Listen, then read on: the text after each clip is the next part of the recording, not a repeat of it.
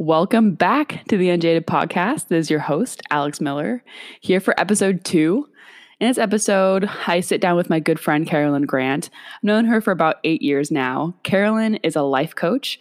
Uh, she first started her work when she was working at a tennis academy, um, and she discovered that there are certain roadblocks that athletes had in their mind, and she really wanted to help them overcome any obstacles with confidence on the court, to being a warrior, uh, to overcoming big hurdles. So I'm so excited for you guys to hear this episode. We talk about how to make yourself irreplaceable at a company. We talk about the power of recognizing when you need to take a break. That no is not the end of the conversation, how to be persistent, and the power of consistency and patience. And then we talk about the most selfish thing someone with goals and aspirations, like you, like me, can do. So I can't wait for you guys to hear this episode. I actually recorded this a long time ago. And in May, I think I recorded this when I first started the podcast. And I lost computers and I finally found it. So I'm so excited uh, for you guys to hear this episode. And also, I think that it's a good thing to mention that when you first start something, you're always going to suck at it. And embrace the suck is something that I've really embraced over the last couple years. So it's cool to kind of hear myself a few months ago versus now. But with that being said, here we go. You're too young. Oh, it's too high level. You shouldn't publish this yet. This is the Unjaded Podcast.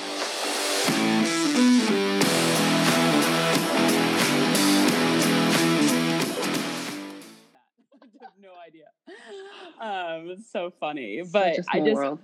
for you know the a little bit. I know we're gonna probably get into it here um, right now, but just a little background on me and you for people Mhm. listening. Yes. Uh, Carrie worked at the tennis academy. I trained it in high school, and I started playing when I was really young. I was 16, and I wanted to accomplish this thing that was probably one of the hardest things to do, which was play Division One after only competing competitively for two years.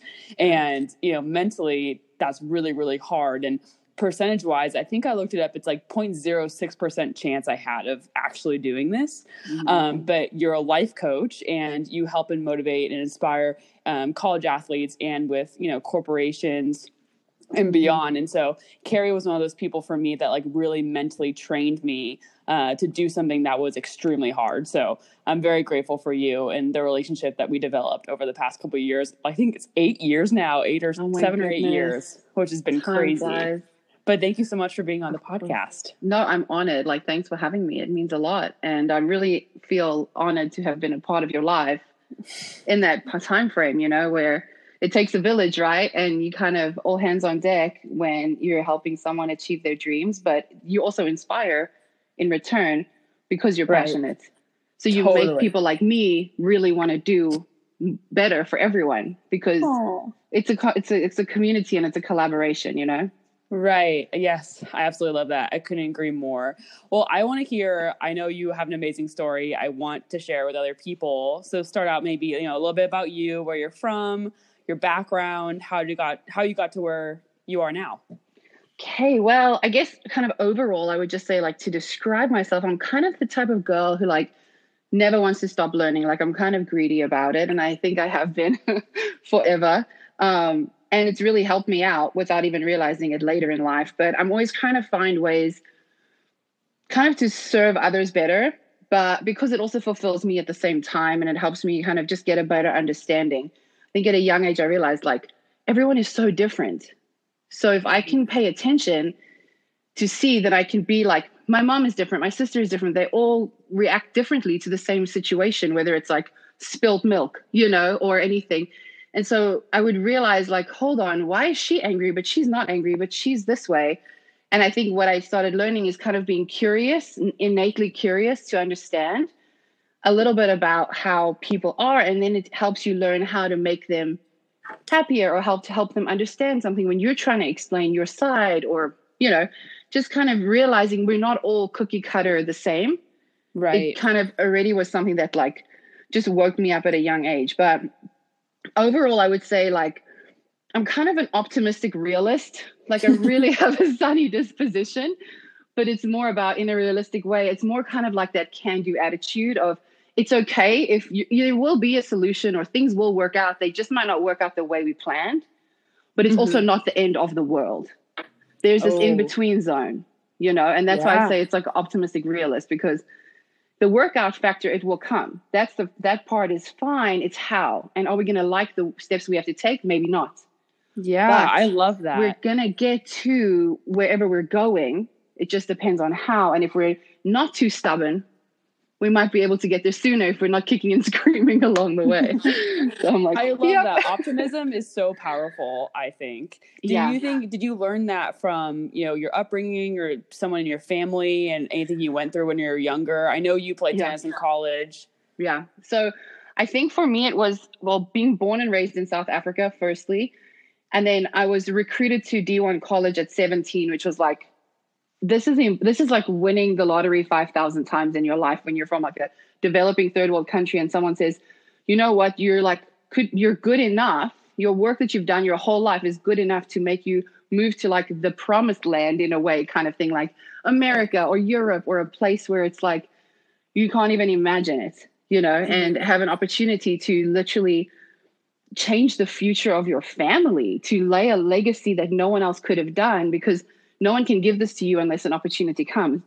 But at the same time, having to be brave enough to take it because you could have also stayed home and stayed in your comfort zone. Totally. You know? Yeah. And Yeah. then, What yeah, was that just- like for you when you were 17? it was it was amazing it was like i was it's, it's actually funny because i had a more reasons to stay than to go like i'm the one girl who would have been like never left south africa like i was like yes i'm gonna have a farm here i'm gonna do all the things i'm gonna be the president of my country i'm gonna i'm gonna i'm gonna you know but at the same time it's like you can always be home but you can't always be somewhere where you could learn things that you could never buy or read in a book and if you're given an opportunity it wouldn't be given to you for no reason. So maybe there's greater things waiting for you if you can just be like, I'm just going to put have to put fear aside and go for it. And lucky enough, have parents who support you taking this and actually encouraging it, being like, go for it. You can always come home, but you can't always go and try your luck in the big wide world. You know? Right. Oh, I It's just- absolutely love that. Yeah, it's those big moments where you kind of just have to like. It's so much easier to stay home and stay safe and go where all your friends go, but leave everyone and go ahead and, you know, it's Yeah. like. But it teach it taught me immediately, and it teaches you just like when you see others do it. Like that's why it's, if you were to look at people in history books, if this person didn't get on a ship and try to discover a place, we wouldn't have a country. If that person didn't take a chance, if this person didn't go and fight for what he believed in, you know. So everyone has Totally. you know, we actually Yeah. have really good examples in history of all of this. Totally. And so when you got where did you where did you play in college again? I played for San Jose State in California, and um, oh, so you're already in the bit in the Bay Area in the Silicon Yes. Valley where everything was happening. What was that like? Was it a little bit of a culture shock? yeah, it was a really big culture shock. But I was pretty blessed with um, just having kind of the support system of a few people that you know that already live here, but really also um, put into an international dorm, the International House in San Jose. If anybody knows, shout out to that. What it is basically is a lot of international students, whether they're exchange students or not, plus some Americans living in like this really cool old mansion that can house like 70 students. But together, you're all figuring it out because you're all alone and you're all there. So you have to have your guard down, you have to be open, and you have to be willing, you know, to put yourself out there, greet people, talk to strangers. But that was like the best gift is that. And then just orientation at school and knowing people are there to help you. You don't feel alone. It's a game Yeah. changer for your confidence. Wow. Were there Yeah. any days where you were like, man, I don't think I can do this? Um, there were there were days where it was like this is a lot of pressure because you feel like you're not just here. Like your parents paid all this money, tried to do sacrifice so much to get you to a country, and you can't fail.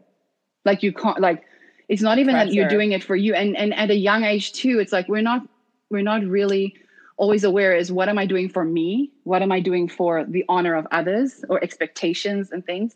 So it was constantly more just like if I mess up, how will my parents feel? Like I can't disappoint my parents, or how many people worked hard to get me the paperwork, to translate the documents, to get me a visa, just to mess up. I can't mess up, you know. So those kind of things were you know, you're kind of just questioning yourself along the way, but also trying to stay motivated because you feel like you have a bigger picture. But yeah, it was a Yeah. culture shock. The food is different. The, you know, I mean, we didn't even have Wi Fi when I came here. My first laptop was like, this is the laptop. Like, I got it like at the airport as a gift. And I was like, wow, I'll figure out how to work this thing when I get to America, you know? Oh just- my gosh. So like dealing with an unbelievably heavy amount of pressure. So it seems like you operated really well under that pressure. Yeah, I think I kind of have like that attitude of like, you're here now, so let's figure it out and let's go. And then like, yeah, I don't know. I think it's also my culture. You know, in South Africa, it's not like the children. We're always raised to have a certain degree of responsibility at a younger age. We're still kids, but like we're we we are responsible for each other. You're even in school, like we have head girls and we have prefects even in 13 year olds who are like literally in charge of a lot more than probably what you would think you could put children in charge of other children you know and um, just like a leadership factor and like a survival factor too just living in africa understanding poverty understanding what is what it is to have less than nothing or and you see people Right. are poor and homeless but they're still smiling like there's Right. a different kind of culture that you come from so when you come to America, you're like, excuse me, I do not have time or whatever to be ungrateful right now because I, it's just figure it out, ask for help. Like failure is not an option. Plus, you're gonna miss out on the fun. Like you're only here for Mhm. four years. Yeah. Figure it out. Like you know, kind of Yeah. thing. It's I love that. It's so true. it's, It's, a battle with yourself. right? yeah, Yeah. it really is. we complain about things you know so easy in america because we didn't we grew up in a very very very first world developed country especially in the bay area uh, it's, which seems like a country in itself like we're does. so different than the rest of, the rest of america which Yeah. we're so privileged and so like there's so much to be grateful for and so i love that perspective in so after you uh, you know graduated from san jose state what did you decide to do what was like your next step after you kind of were like hey i'm no longer a college tennis player what do i do now Right. So what I did was in college, um, I a couple of things that happened too. I like had gotten injured. I had to have shoulder surgery, um, and so like the last few years, I had to have other jobs too. So I was working on campus because that's you're an international student. You can't work off campus. Um, so I was working in like a lab, and then I was teaching English sometimes, and I was doing all these things, and I was just kind of putting my foot everywhere. But what I also did was I had started as a psychology major and I really love people and psychology. And then I had evolved it to realizing I didn't want to be a practicing psychologist. So then I transferred over to communications and learning like international communication, industrial communications, intercultural. And so I knew that I wanted to be involved in a company where I could make kind of an impact, but I didn't know what I wanted to study. So I just did a lot of different jobs as much as I could so that I had like a full resume when I graduated. Um, and then I was uh, working actually that summer for my for the same company that I work for um, for Tennis Academy. I had just started massive summer camps, and they were amazing. And I was like, oh my gosh, all these kids, and all of them like you're teaching tennis because my father has a tennis academy in South Africa. Was kind of groomed into that and understanding the industry so well, not just as an athlete, but watching him as a businessman. The office is on our property at home. So I've seen him every day grinding, phone calls. I see him doing his admin. I see him coaching. You know, so I've I've watched and learned and been involved in like building a tennis company throughout my childhood. Without realizing it, you're subconsciously being groomed to do something. Totally. So when I Mhm. came on board, I was like, this is so natural to me. And like then I would talk to kids and they'd ask questions like, oh my gosh, you just graduated college, what's it like? And you're like, wow, like you could help these people so much. And then also understanding the business of it, it kind of evolved into working for my aunt. So I had worked for other places, um, other companies right out of college. But once I had helped with the summer camps and realized like the need that was there to, because her business was so small yet exploding so fast, but we had to put in all these infrastructure. And she is so talented and on court seven days a week. I was like, I can help with the other things because I've literally witnessed another business being built from scratch. Plus, I've interned at like Johnson and Johnson and all these companies, big scale corporate companies, and understand the small business. So I felt like I could contribute you know, and I was like, okay, let me just get involved and just see, you know, because this is kind of like, was it always meant to be? Like you're in tennis, Mhm. you love helping people, you're a D1 athlete, you can actually do so much and you can Yeah. help build an empire in a way or like in build someone's legacy because it's her legacy, her name, and she's just starting. So you could help her build it into whatever she wants, her vision. Totally. Um, so that's kind of where I was like, okay, after that summer of helping in the camps, I was like, okay, I'm just going to stop everything and go all hands on deck.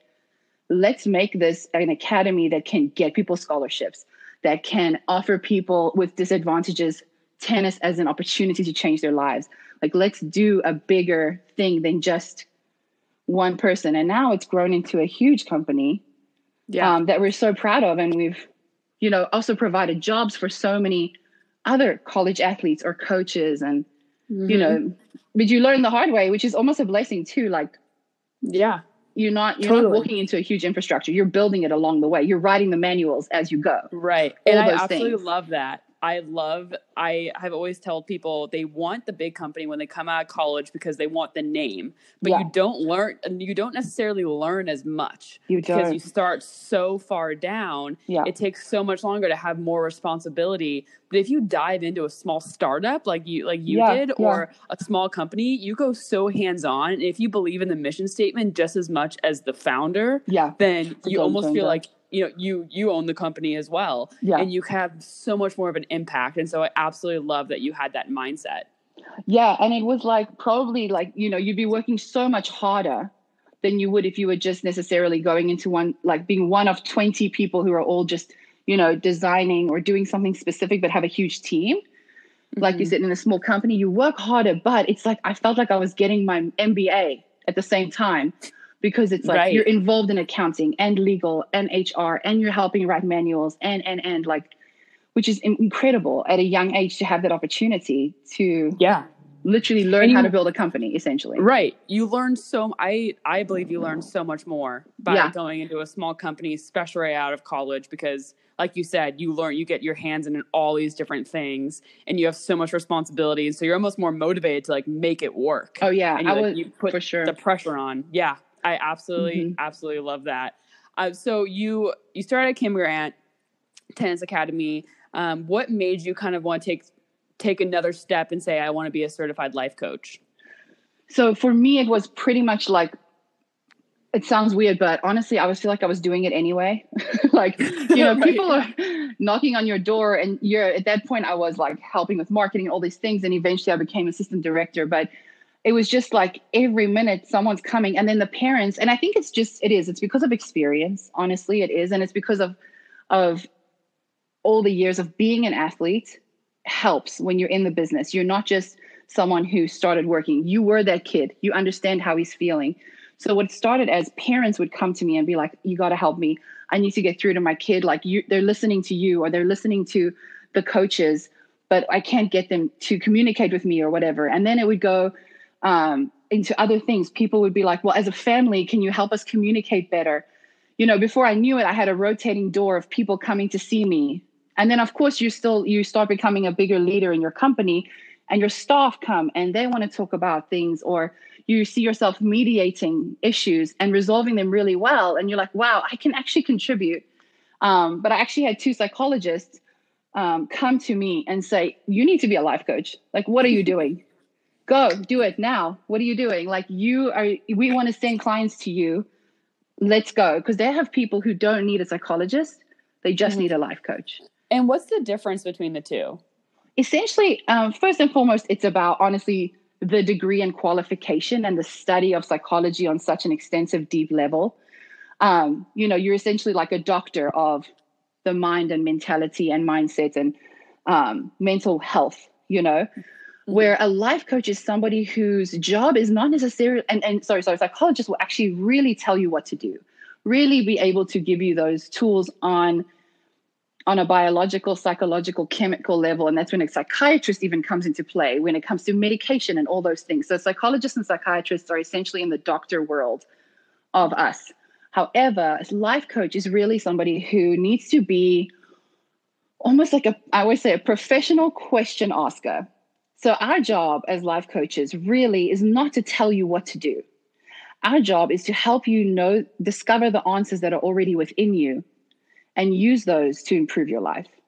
Ooh, I love that. I think I heard I heard um what my sister-in-law is a life coach and she once told me that um, psychologists and therapists they're essentially like what you said they're like psychologists m- way more biological scale. Mhm. The difference between a therapist and a life coach is a therapist helps you discover triggers of stuff that happened in your past Yes. as if a life coach is someone who really focuses on the full, like your goals and your aspirations and how you want to accomplish how you're like how you're going to accomplish what you want to yeah, it's like today and the future kind of thing. yes Yeah.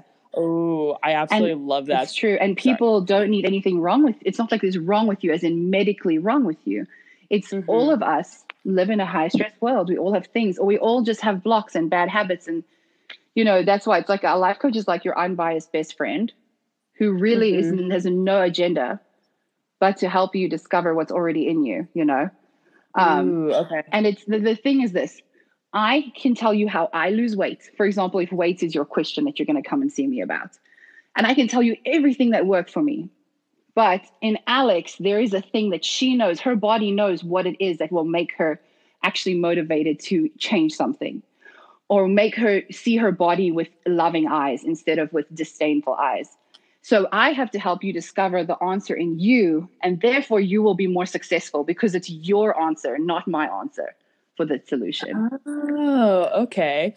Oh, well i react way better to life coaches than i have a life coach not a therapist just because i believe in that uh, practice a lot and it just works with me right? Like it's not and like what you're saying it's not for everyone. It's like what is the goal of what you want to get out of it. So what do you think you know you're you're being a life coach for all these young athletes and quite frankly like very elite athletes Mhm. um, especially you know on like internationally ranked scale what do you think the biggest commonality you see with young young athletes that come to you for help Um, a lot of it is, and I think it's sometimes it is when we're in there, when we're young.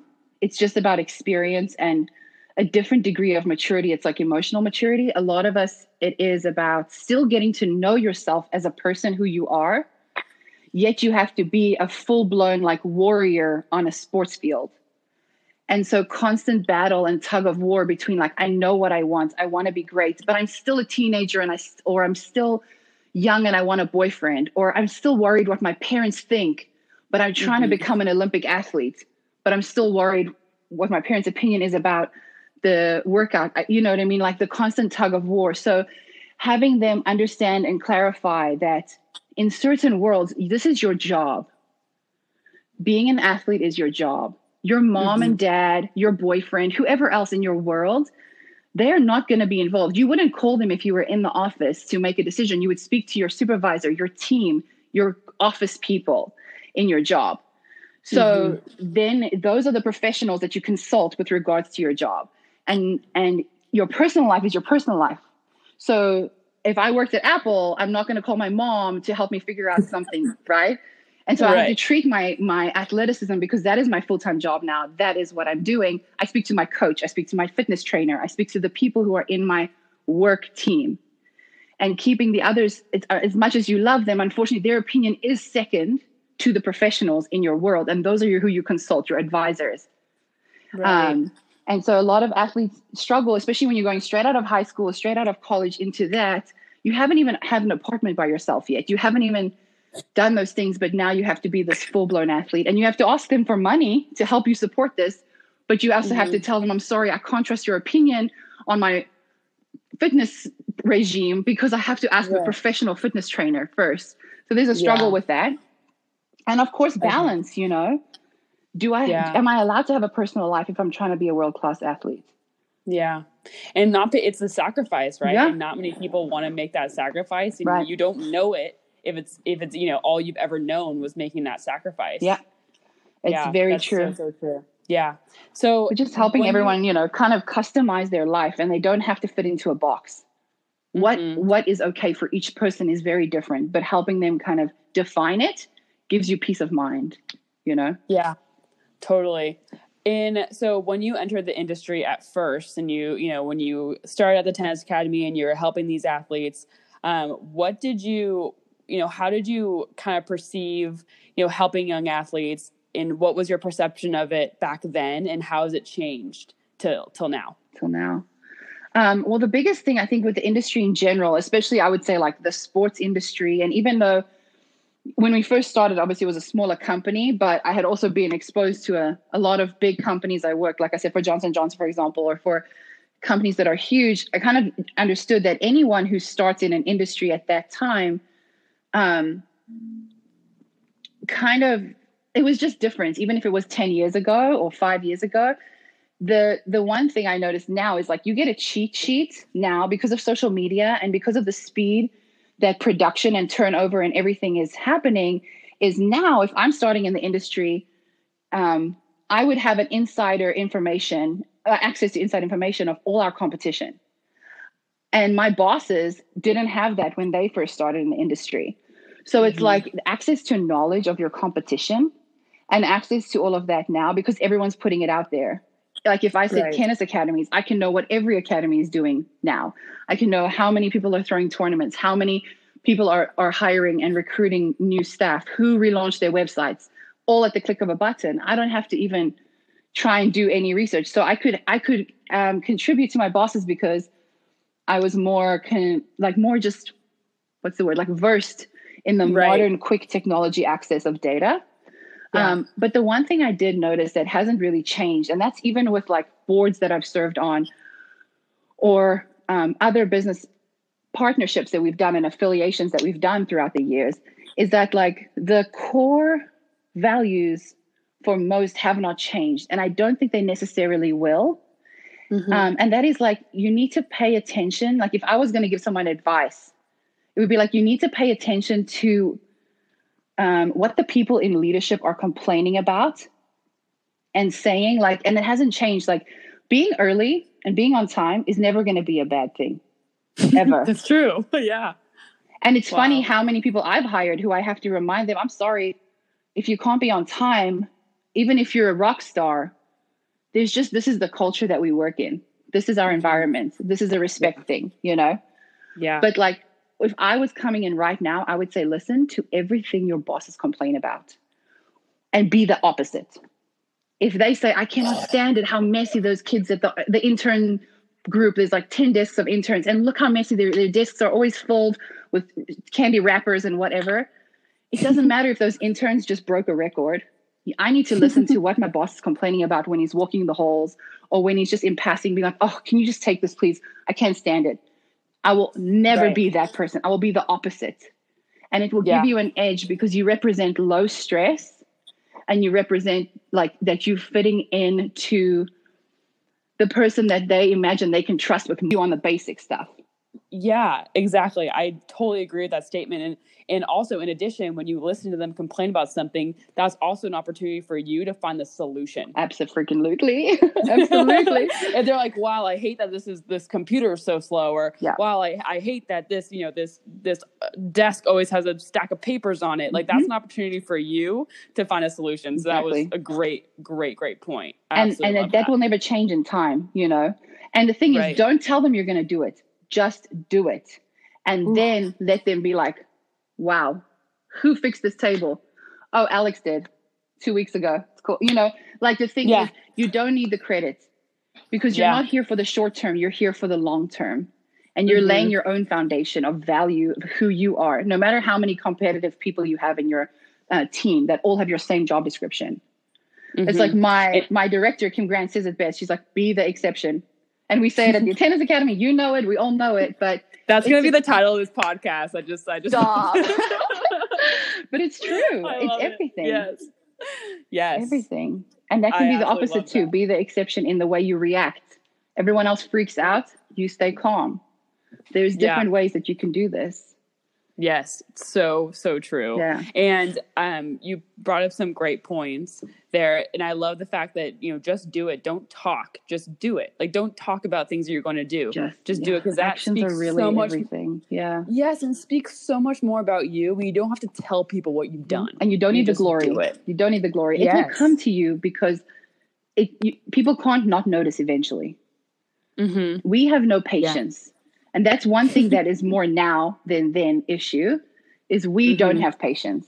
And if we can Yeah. learn to just trust the process a little bit and if we can be consistent. If you ask me if the people I interview and hire, what is one of the most valuable qualities is not that he's a rock star genius. Is is he consistent? Is she consistent? Can I Mhm. trust it that? And that's the thing. If you consistently do listen and adjust and don't ask for any glory, you're going to be Yeah. the first one they trust when there's a real crisis, or the first person who's going to come in their head when they think, who can I rely on right now? Right. And that's where And your life changes in business. so so true and even just thinking about my example like with your company you know because i wasn't I, I worked for kim grant tennis academy as Mhm. well but even when i was a student Mhm. there like i was probably the like the worst person in that elite group in like the high school elite um, tennis academy you know class i was probably one of the wor- worst people but i was Yeah. one of the hardest That's the workers thing. It really is. And you see it with artists all the Yeah. time. Like the most talented guy is not necessarily the guy who's going to work for George Lucas or for Disney. It's Yeah. not that. It's the guy who's going to put Yeah. in the hours and the consistency. And that's, it's really a game changer. It's not just about talent. Really, it has to match the hard work. Right and it is it is pretty crazy what opportunities you get not based on your talent but based off Yeah, your work, ethic, is, is gold. It really is. Yeah, I absolutely love that. Just mind blowing points. it's just it's so great. It makes me so happy. A few more questions for you. I know that you know we were talking about it a little bit, but especially in this year, because I you are definitely someone who I know like sets goals and tries to grow. You know more and more every single year. What's you know in some ways how have you grown over the course of the last year? I feel like the last year has been like my biggest growing year, which is kind of crazy. Yeah, because Really? it's like you're 10 years in to something and now you're like having your it's different growth. I think it's growth with wisdom now. You know, before you're growing to evolve to keep up and everything and now it's like Yeah. you're you're just a different person like from 25 to 35. It's a huge leap. It's a huge Mhm. leap. And even though you might have been like kicking ass or doing all these incredible things that people from the outside are like, wow, checked off all these things off the list. But now it's a different kind Mhm. of growth. Now it's a growth of like, okay, I understand who I am. I understand my flaws really well. Obviously, my more might come in the future, but this is who it is today. But also, you've also seen the repercussions of bad choices. Like I Mhm. overworked myself for so many years in some ways that I got so that I actually got sick, you know, and stress can kill you, for example. And I had to be like, hold on, I need to figure this out. I I I have a lot more work to do. So I can't just keep burning myself out in some ways. Or as a life It's coach, pacing Yeah. yourself. exactly. And even as a life Yeah. coach, you learn so much from the people you work for. I've never stopped studying and taking courses and classes because I know that I have more to offer, but I also have to be constantly educating myself because the world's problems, or people's problems, aren't going to just, they're not with like a one band aid fixes everything. It's custom. So you need more tools, you need more knowledge so that you can contribute more and make a bigger impact. But um, from Yeah. a business thing, especially from someone like the audience we're speaking to, where they'd be starting in a company, but say after one year or two years, you start getting a little more responsibility or things like this, you really need to learn the importance of um, a couple of things. Like one thing, even in the workplace, is like communicating your needs. I think you and I were talking about this the other day, but when it comes to consistency, one thing is hard. Like your puppy might have passed away, something bad could have happened at home, right? And we're in an industry where it's like you don't talk about your problems in the office, period. And that's fine. A lot of times, you know, there are companies who are like, as a leader, I also want to check in, but it depends on the leader you're working for as to whether or not they allow you to be like, How are you? How's your day? Some people are like, uh-uh, you walk in the door, we get to going, every minute is money. You, different different jobs are Mhm. different, but I think you're serving yourself and you're serving others. And I have to learn this because I don't like, I've just always been protecting others and never considering to take care of me in a workplace.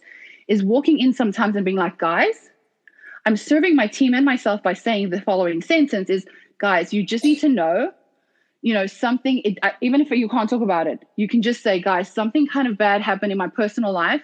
Everything's okay. But I just want to give you a heads up. I'm a little low energy today, but I'm here. I'm here for you. But please don't think it's anything to do with you. I'm working through it and I'm going to be fine.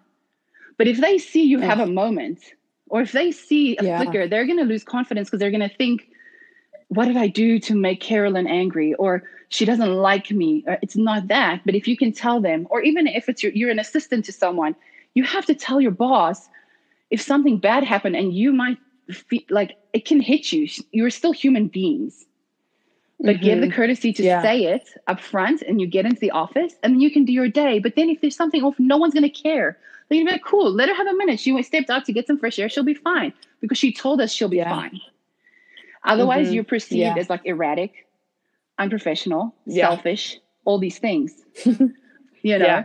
Why do you think it's so hard for people to speak up about things that are bothering them? um, it's because it's a very big risk. I think the thing is one one thing we can do better as as leaders too. I think is being consistent with our team in the way we talk to them. A lot of times it's it's a case of you don't know who you're going to get. Sometimes you might not know how my boss is going to react. And then that scares people away from ever actually speaking out because I could get a warning letter or I could get a sympathy card that day and I'm not sure which one I'm going to get. So I'm Mhm. nervous. So I think people um, hold back, you know, but at the same time, culturally, I think we've been trained to kind of lie a lot to avoid repercussions. You know, so it's Mhm. like Yeah. unfortunately we we we lie to get out of trouble. It's kind of become a culture of the world. Yeah. almost It's a knee jerk reaction of I'm fine. It's fine. I'm fine. yeah. fine." Or it's like, why were you late? You know, and and and I would say that too. It's like Dog just- ate my homework, exactly. right? Tell me, literally, if you message me sincerely, like I'm so freaking sorry. I literally did not plug my phone in and it died, and there is no excuse. That is why I'm late because I'm dumb. not dumb, but like you know, like I'm yeah, human. it's and, like and it's it- admitting you messed Right. up. It's admitting you messed up, and I think that's really hard Yeah. too. It's an ego thing, Right. But Right? instead, you're Yeah. going to lie and you're going to say, My tire blew out of my car and I'm on the side of the road and I'm sorry, I'll get there soon. I'm called AAA. But really, you're not. You're just late because you were silly and you Mhm. forgot. But you know what's going to happen? Next week, your tire is going to blow for real and you're going to be on the side of the road. And then what's going to happen? then you might get fired because you've lied to your company multiple times. You know, Right. so it's kind of like we have to choose. But I understand it's a finesse factor because we have to know our boss. We have Yeah. to know our our audience. You know, but over the last Mhm. year, I've learned like just the value of being aware of what you need Yeah. as a person. And like if you go on a trip or something, you know, a silly tip, like try and come back a day early just so you can give yourself a chance to recover. So you're your best self at work when you get back. Yeah, Little things like that. we don't give ourselves we don't give ourselves that opportunity to relax and recoup. Right. And we don't value it. when you're an athlete your entire life. Yeah. You're like, if I relax, I recruit. I know, Mhm. I know, I take this time to like focus on me or my body. Yeah. And I give myself a break. I'm not working hard. Right. It's like this mentality. It's Mhm. really hard to break. we always feel guilty too Yeah. always which is incredible because the um like i feel bad just watching tv or reading a book because i should should should should be doing this should be doing that so what i've done to combat that is i've scheduled and i've made my um like my team do it and, and my um a lot of my life coaching clients do it too like schedule rest. So it's not that you're being lazy and because this is what we have like whether it's society or people who raised us or our environment that's put us like you're lazy if you're lying on the couch watching shows. You're lazy Mhm. if you're taking a nap in the middle of the afternoon you should be should be should be. We're shooting all over ourselves as we like to really it's just a thing that i can't get over my head because it's true. But schedule rest. Yeah. schedule a meditation. Schedule the things because then if you commit if you can commit to your work meetings you need to make a meeting with yourself to take a nap. But if put it in your schedule And you're, and you're way more present. yeah And also, if you can take a break, you come back stronger. yeah you know, it's better than you would you want to be what burnt out working for 11 hours a day or work for four hours a day really, really hard, Yeah. take a two hour break and then work again. Exactly. And produce, produce. Yeah. Because how many times I'm sure everyone's had those days where you stood in front of your desk and you're like, how did the how did I not do anything today? But you did because your mind was so slow and distracted that you couldn't Yeah. actually just focus long enough to write that contract or complete that project.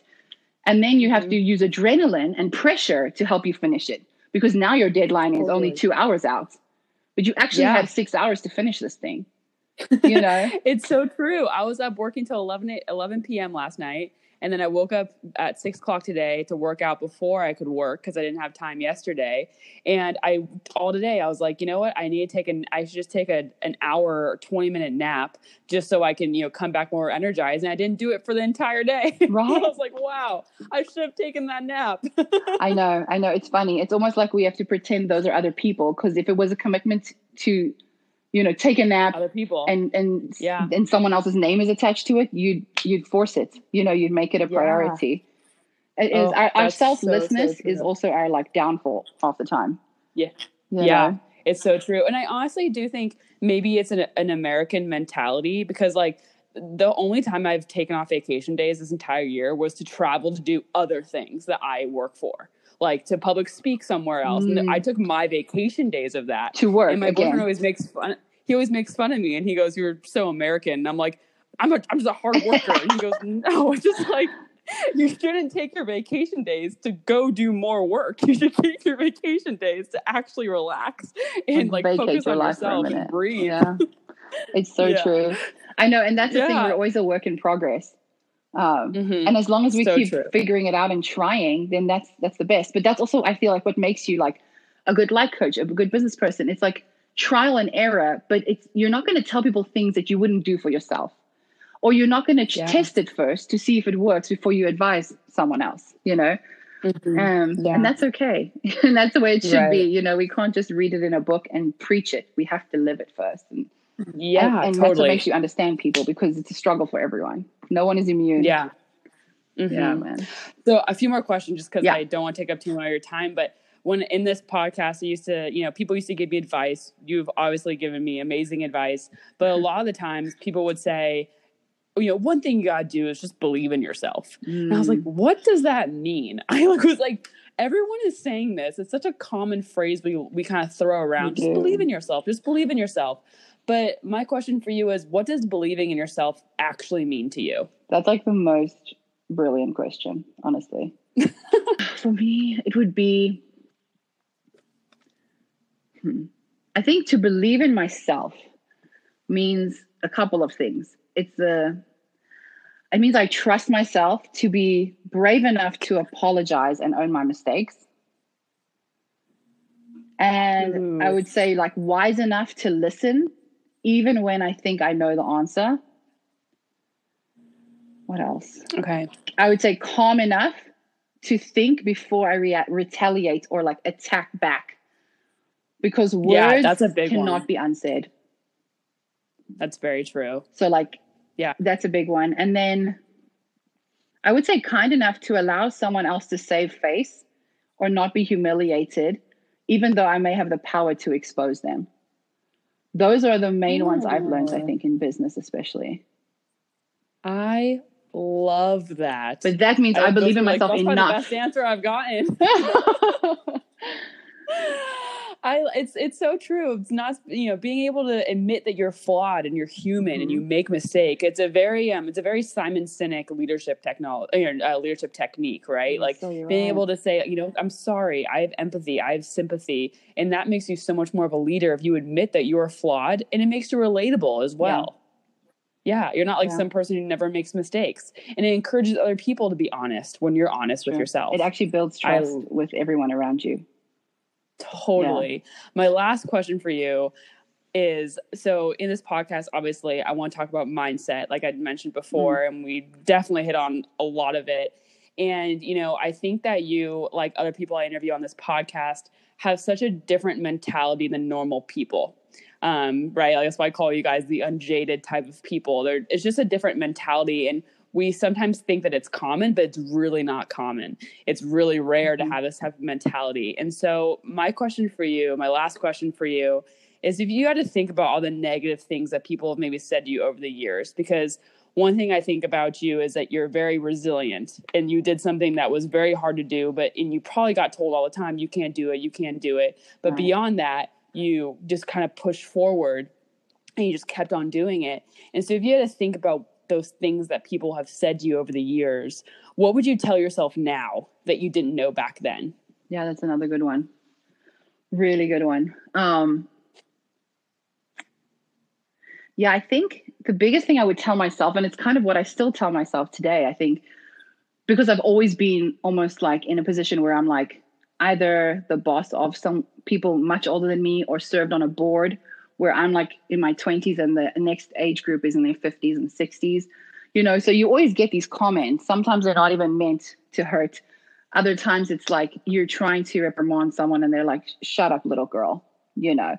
Mm-hmm. Um, I think the biggest thing to remember is that unless you know you did something to cause this, hurt people hurt people. Damaged people damage people. That's what I always keep reminding myself like their pain and their issues cause them to go after you.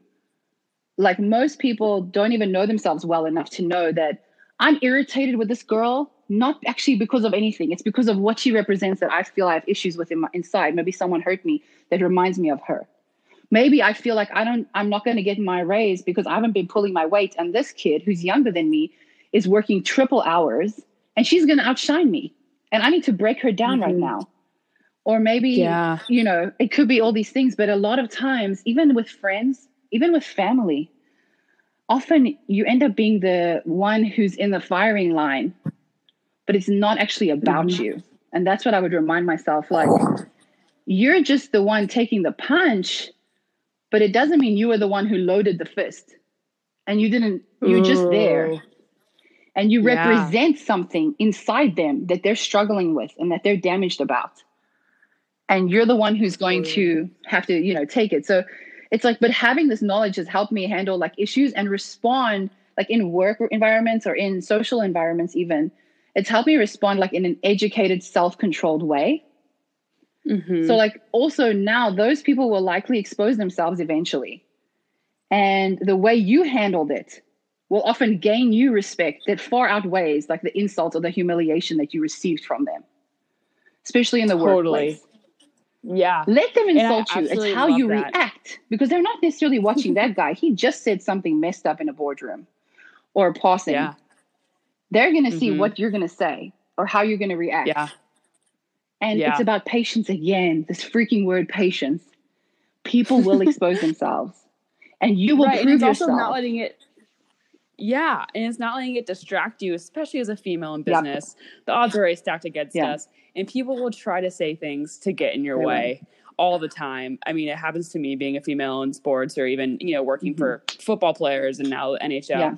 Not so much in where I work now, but you know, in my in my previous positions, mm-hmm. there are so many things that are said to yeah. me. But like, it's you know, business isn't isn't meant for anyone who isn't a upper middle class white male, right? No, so, it really you have you know, to. Yeah, unfortunately, it's like I said the other day. She was like, you have to know your audience, right? And it's like you have to lead with respect. You can't cut them off. And mm-hmm. even if you know the idea, but at the same time, remember mm-hmm. that no is not the end of the conversation. Ooh. That's something I always remind myself of. It's okay that I got a no today. It's partially telling me to either table it or go back to the drawing board but windows opportunity will come again. You just mm-hmm. keep being consistent. And it's okay to say no, right. but you know what? I've also learned that that little thing that you said, because it was heard, is going to be in the back of that person's mind. And it may come back later or not. Or they may call yeah. on you when there's a crisis and be like, okay, we need a better idea. You remember you told me the other day you were thinking about something else. Now we have, now bring it. And he told you to go flush it down the toilet a week ago you don't know what's yeah. going to happen. But like, I feel like if you feel strongly about something and it's on your heart and you know, it's either part of a bigger picture of things that are still developing, like your creativity is still coming out, or it mm-hmm. is the big idea, but save your big idea. Maybe no one Ooh. will take it in your company, but maybe you're going to start your own company one day and yeah, they're going to want to work for you. Yeah. You never know. I love that. But no doesn't define your- you for sure. It's just, it's not the end of the conversation. It's not the end of the story. I absolutely could not agree more. And just similarly, when you said your previous point, hurt people hurt other people, yeah. no implies a, lot of the times is fear. Absolutely. People say absolutely. no absolutely. Yeah.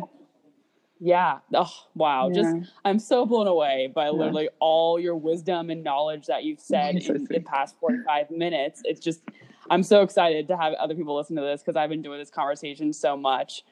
Yeah. And we all learn from each other. It's like, I love listening to exactly that the conversations to have with others what you're doing is you're providing value because everyone gets an inside view. And what we want to do is we want to give you advice because that's why you might not have to struggle as much because someone else Mm-hmm. figured it out. So there, we Yeah. just give each other a leg up. We're like all climbing up a ladder and we're boosting each other up.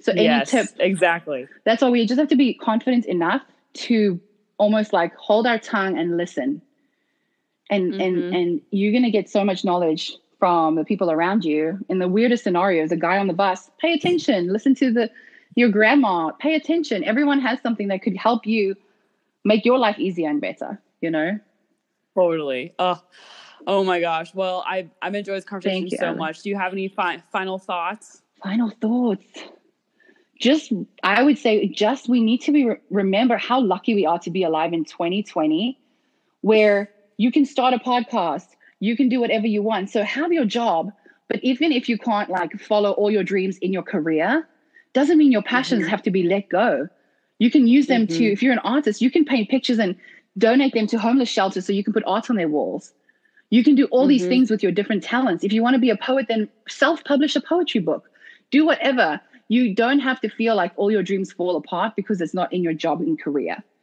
Use your creativity and your other things that are on your heart to add to the world in different ways. Or just curate a really beautiful Instagram because that's how you express your photo photography, whatever, you know. yeah. That's I'm just saying we're lucky. We're lucky we can have 50 It's so websites. true. So do it. we can all be entrepreneurs. Yeah. Yes. But what people think of you is none of your business. So just do you and just be brave. I have to be brave every day. I have to give myself a pep talk. Woman, we don't care. Because the thing is, by us being scared, I feel like Rachel Hollis said this actually. Like you being afraid is actually the most selfish thing because you're keeping your talent back from the rest of the world. So by you being too scared to give what you have on your heart or your skill or your knowledge, someone else needs Mhm. that and they're never going to get it because you're too afraid. And I have to tell my that myself that all the time too, because it's human nature to Oh with fear, and instead we have to leave with service, like service over fear, expression over fear, like joy over fear. That's like the biggest thing. Oh, just so good. You need to write a book. I said it, I said it last two weeks ago. I'm saying it again. You need to write a book. Thank you. Thank, you, Alice. You gave me so my homework. For being honest. yeah, I know, right? You can do it now. It's 2020. Yes. Um, thank you so much.